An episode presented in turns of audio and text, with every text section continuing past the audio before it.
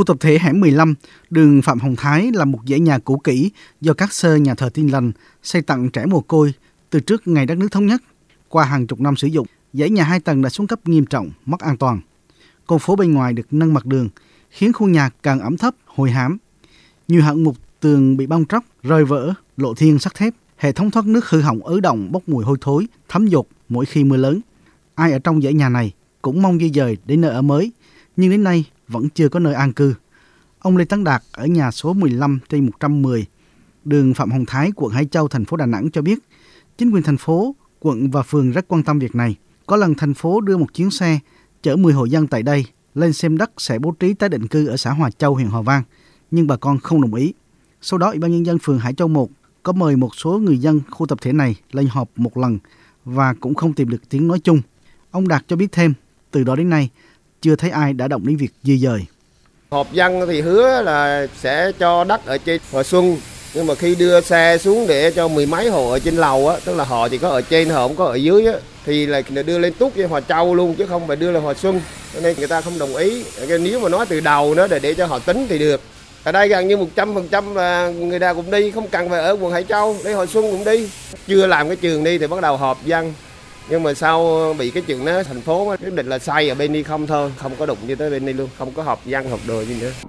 Theo thống kê mức độ nguy hiểm kết cấu nhà cho thấy, trong số 17 khu tập thể xuống cấp chưa giải tỏa hiện nay, có 2 khu mức độ nguy hiểm cấp D, tức là cấp cực kỳ nguy hiểm, gồm khu tập thể số 5 đường Nguyễn Thái Học và số 50/52 đường Lê Lai. 14 khu tập thể mức độ nguy hiểm cấp C như khu nhà số 42 đường Trần Kế Xương, số 3 đường Nguyễn Thái Học, số 28-30 đường Hùng Vương, số 76 đường Trần Phú, v.v. Ông Lê Tự Gia Thành, Chủ tịch Ủy ban Nhân dân quận Hải Châu, địa phương có nhiều khu tập thể xuống cấp cho biết, đến thời điểm này, quận đã giải tỏa được 7 trên tổng số 19 khu tập thể xuống cấp. Trong đó đã giải tỏa được 6 trên tổng số 8 khu tập thể mức độ nguy hiểm cấp D. Theo ông Lê Tự Gia Thành, nguyên nhân chậm di dời là người dân chưa đồng thuận với các chính sách hỗ trợ của thành phố. Quận và phường xem đây là nhiệm vụ trọng tâm, chúng tôi thường xuyên vận động người dân. Đối với số 5 Nguyễn Thái Học hiện nay chỉ còn 2 hộ, về thủ tục thì chúng tôi đã làm cơ bản xong. Đối với khu tập thể 50/52 Lê Lai, người dân vẫn còn có những kiến nghị khác. Theo quy định, thanh tra sẽ dẫn kiểm tra về pháp lý của các hộ dân 50/52 Lê Lai. Trên cơ sở pháp lý của sở dựng kiểm tra thì quận mới có cơ sở thực hiện. Việc sang nhượng chuyển đổi sở hữu cơi nới rất phức tạp ở khu này. Những năm gần đây, thành phố Đà Nẵng đã thực hiện giải tỏa di dời 25 khu tập thể xuống cấp thuộc sở hữu nhà nước với 172 hộ, còn 17 khu chưa di dời với 109 hộ. Theo nghị quyết của Hội đồng nhân dân thành phố Đà Nẵng về nhiệm vụ năm 2022, thì Ủy ban nhân dân thành phố hoàn thành di dời 17 khu tập thể cấp C và cấp D trong năm nay. Ông Võ Tấn Hà, Phó Giám đốc Sở Xây dựng thành phố Đà Nẵng cho biết, Sở Xây dựng sẽ tiếp tục theo dõi tham mưu Ủy ban nhân dân thành phố có chỉ đạo Ủy ban nhân dân quận Hải Châu, quận Thanh Khê đẩy nhanh tiến độ giải tỏa di dời các khu tập thể xuống cấp.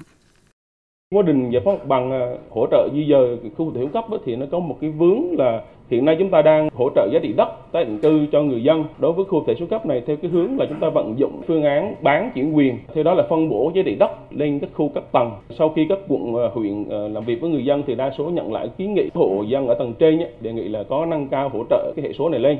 Thì sau khi lấy ý kiến của Sở Tài nguyên cũng như quận Hải Châu và Thanh Khê, Sở Xây dựng thì cũng theo cái hướng báo cáo ban thành phố là sẽ nghiên cứu cái hướng để nâng cao cái hệ số này.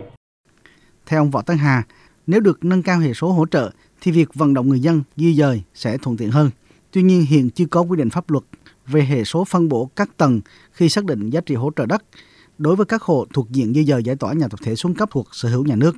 Hội đồng bồi thường hỗ trợ và tái định cư các quận đang vận dụng theo hệ số phân bổ các tầng khi chuyển quyền sử dụng đất đối với nhà nhiều tầng, nhiều hộ ở khi xác định giá bán nhà ở cũ thuộc sở hữu nhà nước. Hệ số phân bổ này chưa hợp lý. Ví dụ như hệ số tầng 1 có sự chênh lệch rất lớn so với các tầng còn lại. Tầng 2, tầng 3, tầng 4 là những tầng có tính chất sử dụng khá tương đồng, nhưng có hệ số chênh lệch nhau rất lớn. Điều này gây khó khăn trong việc vận động các hộ dân chấp thuận phương án hỗ trợ bằng tiền để di dời giải tỏa nhà tập thể xuống cấp.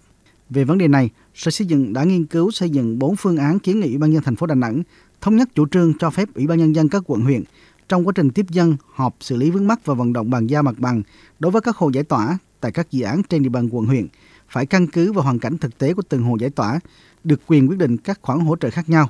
Ngoài các khoản bồi thường hỗ trợ theo quy định, với số tiền lũy kế tối đa không quá 100 triệu đồng mỗi hộ.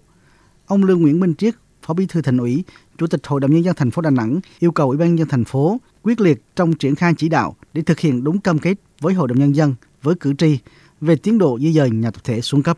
Chính sách thì bất cập, vận dụng điều này điều kia thì không sở nào tham mưu ý kiến cho nó dứt điểm. Nhà thì xuống cấp và nó sập không biết lúc nào. Câu chuyện này cứ nhắc đi nhắc lại hết kỳ họp này kỳ họp khác.